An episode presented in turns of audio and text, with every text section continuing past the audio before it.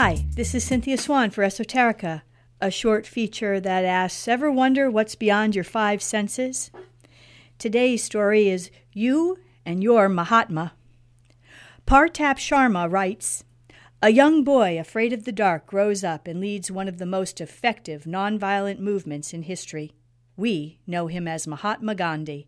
Mahatma, meaning great soul.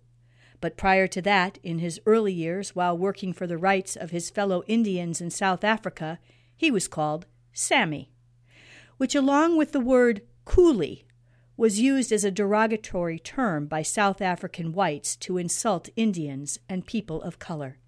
Yet Sammy originates from the word swami, which, when translated, means master or guru. So when the young Mohan hears an angry mob call him Sammy, he smiles and hopes someday he can live up to the name.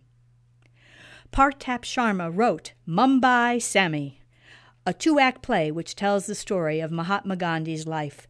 Two hours in length, I watched this superb ensemble on YouTube perform this theatrical feast.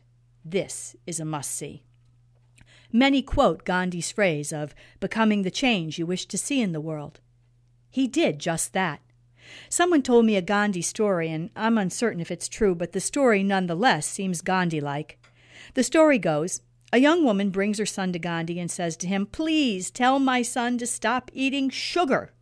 Gandhi replies, Come back in three days. In three days, the woman returns with her son, and Gandhi says to her son, Stop eating sugar. The woman says, why didn't you tell him that three days ago? Gandhi replies, Because three days ago I was eating sugar. Being the change means just that. Don't tell someone to do something you're unwilling to do yourself. A phrase that I heard elders say when I was a youngster was, Do as I say, not as I do. Fruitless words for a child, because children mimic what they see. Duality is prevalent in our society because we ourselves sometimes say one thing yet live another. Yet to live in contrary to one's truth causes confusion, distrust of self, and illness. We experience this philosophy of do as I say, not as I do, from various authorities. Governments tell us to abide by certain laws, while some of our officials act as though they are above the law. Certain religious leaders tell us to abide by teachings which they themselves do not follow. Certain business executives say it is important to work as a team, while they themselves make unilateral decisions that serve their own agenda, promoting strife, confusion, and mistrust within the organization. Gross misuse of power causes untold damage. Thankfully, there are leaders like Gandhi who use their abilities for the good of the people. Gandhi's simple words of being the change are as pertinent today as are his values of nonviolence and non materialism. We must be in harmony with that which we want to occur.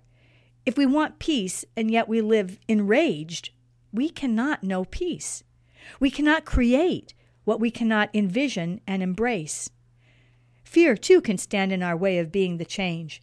In the play, Mumbai Sammy, Gandhi tells his wife to lead a peaceful protest with women and children who are affected by a ludicrous mandate. She replies, But I am an ignorant woman without education. Who will follow me? Gandhi tells her they will follow if she has the courage to lead. She leads, they follow. The march is successful because she becomes the change. Your education level doesn't matter. It doesn't matter what your bank account is. It doesn't matter if your voice shakes, your knees quake, and you're scared to death. What matters is that you step forward when you're called upon to be the change. You'll know when it happens because there will be a fire in your soul that can't be quenched. That fire will propel you to action. It may be public, but it may also be private, for not everyone is called to be in the public eye. We can dream about the change we wish to see. Imagining is good, but we can't stop there. We need to enact the dream to make it manifest. Don't wait for anyone to do it for you either. Not Gandhi, not Goddess, not Buddha, not Jesus, not Muhammad.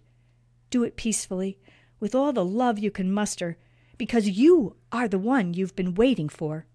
Do it for your Mahatma. Do it for your own great soul. Live the change. Thanks for listening. This is Cynthia Swan for Esoterica.